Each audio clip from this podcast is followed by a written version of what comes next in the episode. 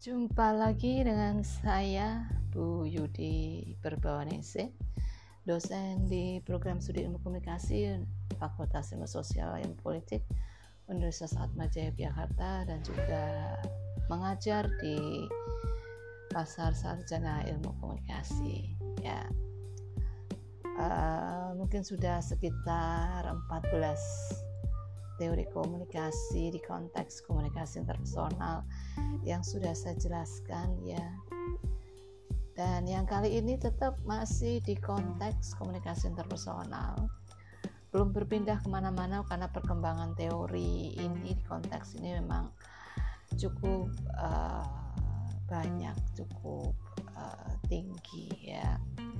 Fenomena yang terjadi pun banyak fenomena-fenomena baru terutama ketika apa media komunikasi berbasis internet itu sudah menjadi media mainstream ya istilahnya bagi banyak orang untuk um, menjalin relasi. Nah, kali ini saya akan menjelaskan tentang teori pemrosesan informasi sosial atau dalam bahasa Inggrisnya Social Information Processing Theory ya. Um, asumsi besarnya mengatakan bahwa uh, informasi itu sangat penting ya bagi seseorang untuk memutuskan membangun relasi dan juga penting untuk memelihara serta mengakselerasi ya dalam proses membangun relasi. Ceritanya bagaimana sih ya? Nah, informasi lebih detail ya akan kita dengar di segmen yang berikutnya.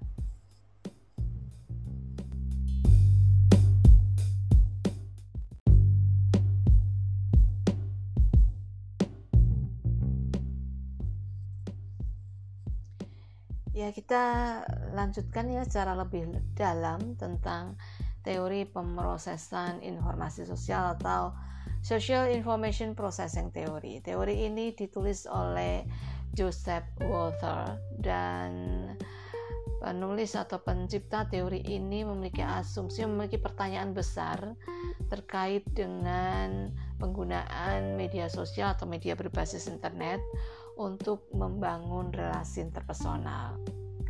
Nah, pertanyaan Walter ini didasarkan pada uh, persepsi atau pendapat banyak orang yang mengatakan bahwa menggunakan media sosial untuk membangun relasi interpersonal itu tidak efektif.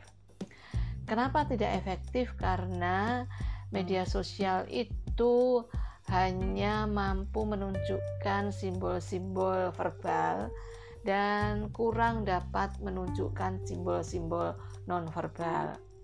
Padahal ya dalam rangka membangun relasi interpersonal itu dibutuhkan uh, banyak informasi atau pengungkapan informasi tentang diri yang tentu uh, akan efektif jika itu disampaikan itu secara uh, verbal maupun nonverbal. Nah, itulah pendapat banyak orang ya yang kemudian dipersoalkan oleh Walter ini.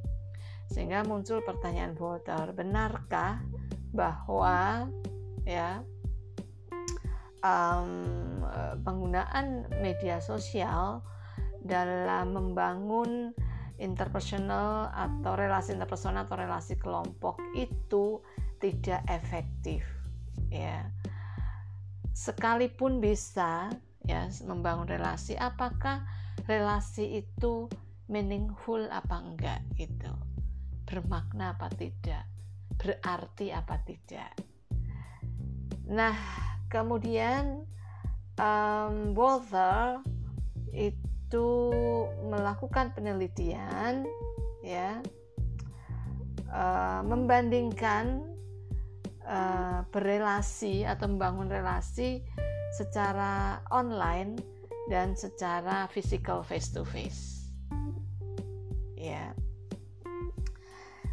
Um, uh, Walther kemudian uh, mengatakan bahwa justru dengan menggunakan media sosial membangun relasi interpersonal itu sangat terbantu ya. Sangat membantu dalam bangun relasi interpersonal. Uh, itu disebutkan itu bisa seperti itu ya Walter itu. Berangkat dari dua teori yaitu teori penetrasi sosial dan teori pengurangan ketidakpastian. Dua teori ini sudah dijelaskan dalam eh, episode-episode uh, yang sebelumnya ya. Yang jelas bahwa dua teori ini mengatakan jika kita ingin membangun relasi interpersonal apalagi sampai kepada tahap yang intim atau akrab gitu. Teori penetrasi sosial bilang butuh yang namanya pembukaan diri Pembukaan diri itu artinya membuka atau memberikan mengungkapkan informasi-informasi tentang diri, ya. Sedangkan teori pengurangan ketidakpastian punya asumsi juga sama gitu. Uh, untuk menciptakan ketidakpastian atau menurunkan ketidakpastian, orang itu akan mencari informasi sebanyak-banyaknya terkait dengan pihak lain supaya kemampuan memprediksi maknanya itu lebih akurat. Artinya apa? Artinya bahwa kedua teori ini menekankan pentingnya informasi tentang diri dari para pelaku komunikasi untuk membangun relasi interpersonal. Itu ya. Dan kemudian oleh Walter dari dua teori ini dibangunlah sebuah koneksi ya atau hubungan yang melibatkan tiga hal ya atau tiga konsep yaitu in social informations, kemudian impression formations dan yang terakhir adalah relationship development. Artinya apa? Walter membangun teori state theoretical statement ya membangun uh, pernyataan teoritik ya yang begini. Jadi un, informasi sosial itu penting untuk membentuk impresi, kesan ya, membentuk kesan. Jadi kalau informasi yang didapatkan atau informasi yang diberikan itu tidak baik ya, itu akan membentuk kesan yang tidak baik pula. Nah, kesan itu kemudian mempengaruhi uh, apa bangunan relasi itu, perkembangan relasi. Jadi kalau misalnya nih saya ya bertemu dengan kalian kemudian saya memperoleh banyak informasi tentang kalian itu informasi-informasi yang negatif, informasi yang jelek, itu akan menimbulkan kesan yang jelek pada diri saya tentang kalian. Nah, karena kesan saya jelek, maka perkembangan relasinya itu akan berhenti atau mundur gitu. Artinya, saya tidak akan mengembangkan relasi interpersonal dengan kalian. Nah, itulah hubungannya gitu. Demikian sebaliknya, kalau informasi yang saya peroleh ya tentang kalian, entah dari mana saja, itu baik, maka impresi atau kesan yang saya bangun tentang kalian itu baik. Oleh karena itu, itu akan mempengaruhi saya untuk melanjutkan atau memulai sebuah hubungan interpersonal. Paham ya? Nah, di sinilah kemudian Walter mengatakan bahwa peran media sosial itu menjadi sangat penting gitu sangat membantu dalam hal ya toh, mencari informasi sosial itu. Dan ya kenapa membantu? Begini kenapa membantu? Satu kalau dibandingkan dengan komunikasi tatap muka mungkin kita tidak akan banyak tahu tentang orang itu gitu. Ya. Kita ketemu dengan orang yang tidak kita kenal. Satu-satunya cara adalah observasi ya. Observasi mengamati orang itu. Tetapi tentu informasi yang berangkat dari observasi itu akan sangat terbatas dan juga kalaupun ya tidak melakukan observasi tetapi melakukan conversation langsung ya conversation percakapan itu pun juga akan ada hambatan. Karena apa? Karena tidak saling kenal. Informasi yang akan disampaikan ya kepada orang yang tidak kita kenal tentu akan sangat uh, minimal gitu. Informasi-informasi yang hanya akan ada di permukaan. Nah, pada tahap itulah ya Walter mengatakan justru pada tahap mencari informasi itu media sosial punya peran yang sangat besar. Dikatakan di sini latar belakang dari teori ini diciptakan itu ketika ya media sosial terutama yang jadi fokus Walter adalah Facebook itu menjadi main media menjadi media utama terutama bagi orang dengan usia yang dewasa ya. Dikatakan di sini 75 uh, persen uh, ya uh, 76 persen itu orang dewasa itu menggunakan situs-situs media sosial ya site ya uh, media sosial untuk uh, banyak hal termasuk membangun relasi dalam hal ini adalah mencari informasi bahkan ya ketika orang-orang dewasa ini uh, mencoba mencari pasangan hidup ya mereka akan masuk ke dalam situs jodoh dan mereka akan mencari informasi pun secara online gitu. Dan itu sangat membantu karena apa? Karena uh, istilahnya stalking ya, yang dicari informasinya tidak tahu gitu. Sehingga kita akan sangat bebas mencari informasi tentang yang bersangkutan. Ini belum bicara soal itu informasinya benar apa tidak, tapi itu mudah. Kita mencari informasi tanpa diketahui oleh pihak yang bersangkutan. Karena belum tentu loh kalau face to face kemudian kita tanya-tanya dia kemudian mau menceritakan itu juga belum tentu mau. Tapi kalau via tidak langsung via online kita melakukan stalking mencari informasi melalui akun media sosialnya kita akan lebih bebas. Karena informasi yang kita cari pemilih informasi yang kita cari itu tidak tahu walaupun sekarang juga ada sih sistemnya di mana kita tahu bahwa ada orang lain yang uh, stalking gitu ya, mencari banyak informasi tentang kita. Tapi pada saat teori ini dibuat itu kan belum ada. Nah, berdasarkan hal itu, maka Walter mengatakan justru bahwa ya eh, orang-orang uh, itu merasa lebih puas menggunakan online media dalam uh, apa membangun relasi atau memelihara relasi.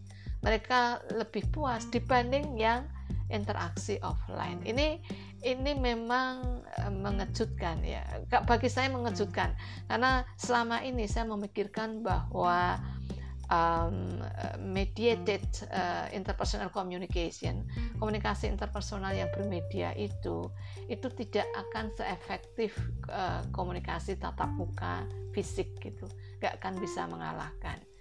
Tapi Walter dengan eksperinya mengatakan justru orang-orang puas. Nah, kepuasannya di mana kalau menurut ini, eh, menurut Walter? Eh, kepuasannya begini ya, tadi salah satu sisi ya, karena orang tidak saling tatap muka, itu yang mencari informasi akan lebih bebas ya.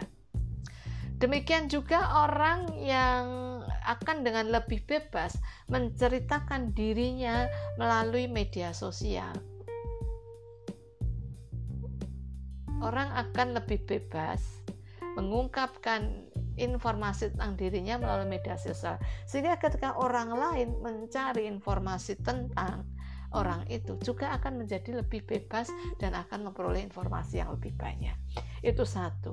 Kemudian yang kedua Walter menyangkal bahwa uh, lack uh, kurangnya kemungkinan mendapatkan simbol nonverbal itu akan mengurangi uh, kualitas komunikasi. Walter menyangkal itu.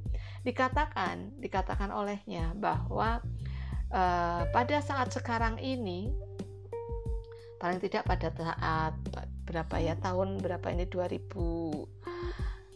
teori ini dibuat sekitar tahun 2007 ya Facebook itu dikeluarkan di tahun 2003 nah itu itu Eh, orang-orang uh, ini, orang-orang dewasa ini, itu mampu menunjukkan ekspresi, menunjukkan apa yang dia pikirkan itu justru dengan verbal.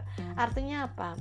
Menurut Walter, simbol nonverbal itu dapat sangat efektif mengcover, mengconvert ya, menggantikan simbol-simbol nonverbal. Itu. Ekspresi emosi, ekspresi pikiran itu justru dapat ya diwujudkan dalam bentuk verbal gitu. Jadi oleh karena itu um, tidak ada masalah ya dengan texting gitu, hanya yang mengandalkan teks di mana simbol-simbol nonverbalnya tidak kelihatan. Itu pada saat itu. Dan statement bahwa media sosial efektif dalam persoalan ini itu akan semakin kuat, gitu, akan semakin benar. Karena kemudian Facebook berkembang yang memungkinkan orang melakukan vid call, video call, ya. Oke. Dengan video, maka simbol-simbol nonverbal pun juga akan kita dapatkan. Jadi uh, intinya adalah bahwa um, media sosial itu sangat membantu ya orang-orang dalam membangun relasi interpersonal terutama dalam hal mendapatkan atau menyampaikan informasi tentang diri ya atau informasi personal dan informasi personal itu sangat penting ya. Sangat penting untuk membangun relasi interpersonal.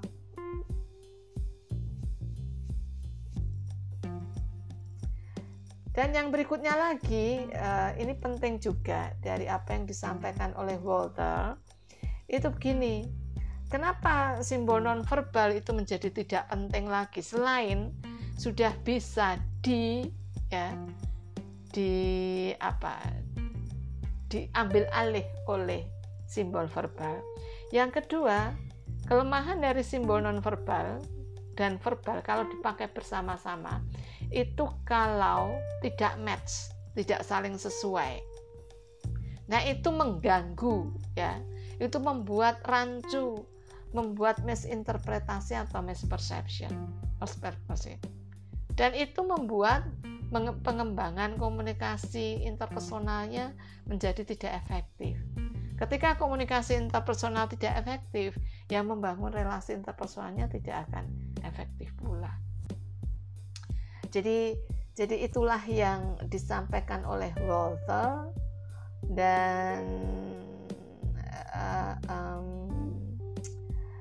dan yang tapi ya kan, tapi di sisi lain, Walter juga mengakui bahwa uh, membangun relasi interpersonal dengan menggunakan media sosial itu membutuhkan satu hal penting, yaitu bahwa butuh waktu yang lebih banyak, ya, atau membutuhkan waktu yang lebih panjang dibanding membangun relasi dengan menggunakan face-to-face communication secara fisik. Salah satunya bermedia kan. Salah satunya adalah ketika pada saat itu kan masih belum ada video call ya.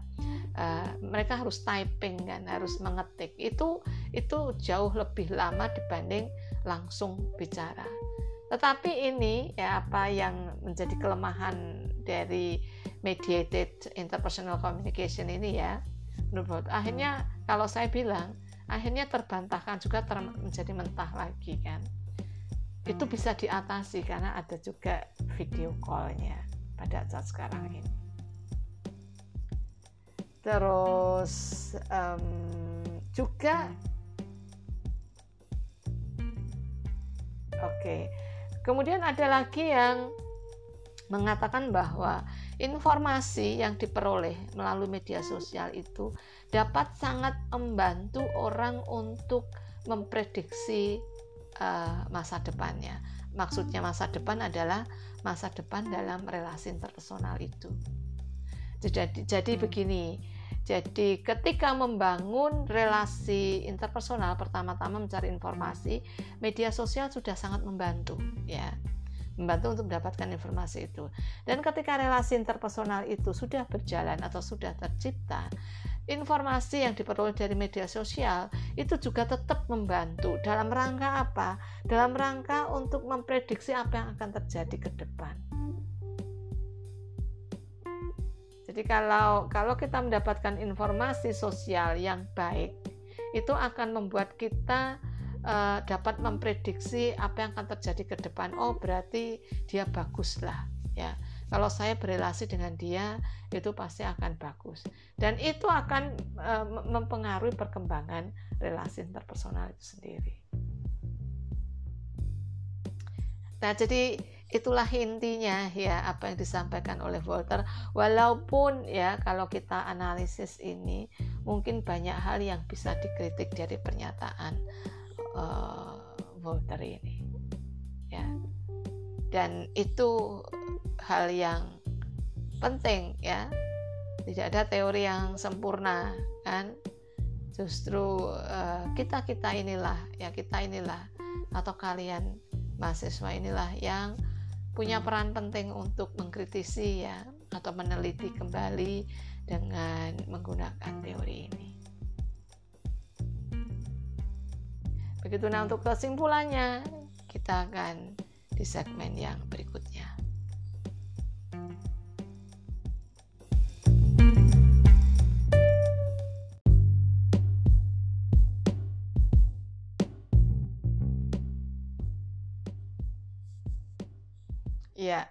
Um, pada segmen yang sebelumnya sudah dijelaskan sepanjang lebar. Oke, okay?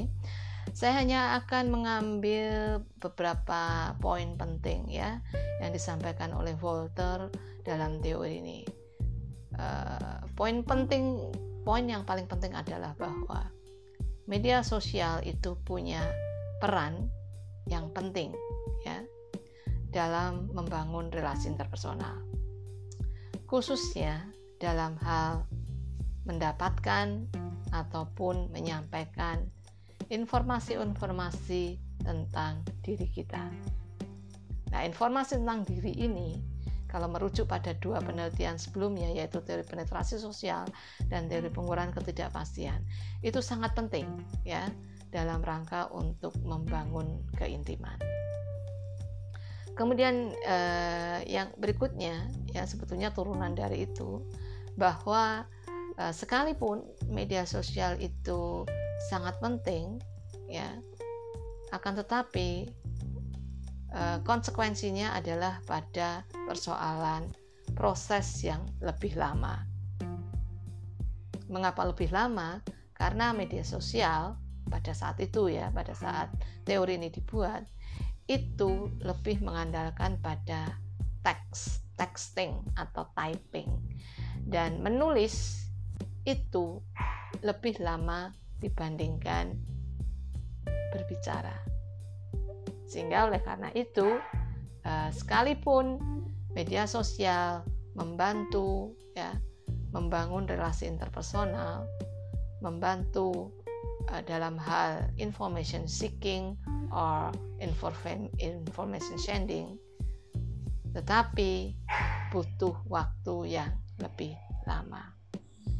Nah, jadi begitu kesimpulannya ya dan yang jelas bahwa teori ini perlu dikritisi ya karena terkait dengan perubahan atau perkembangan teknologi informasi dan komunikasi khususnya media berbasis digital maka teori-teori ini atau teori semacam ini memang pasti akan uh, akan perlu ya untuk didefinisikan ulang atau perlu untuk di dimodifikasi.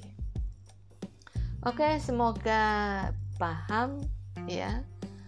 Dan seandainya masih ada pertanyaan atau tidak cukup paham atau ada yang mungkin sedikit tidak sepaham dengan apa yang saya jelaskan, kalian bisa kirim pertanyaan melalui uh, email saya yudi.perbawaningsi at uajj.at.id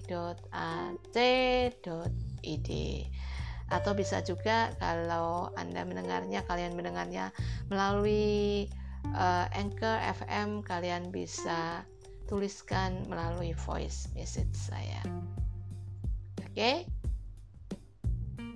jumpa lagi dalam teori yang berikutnya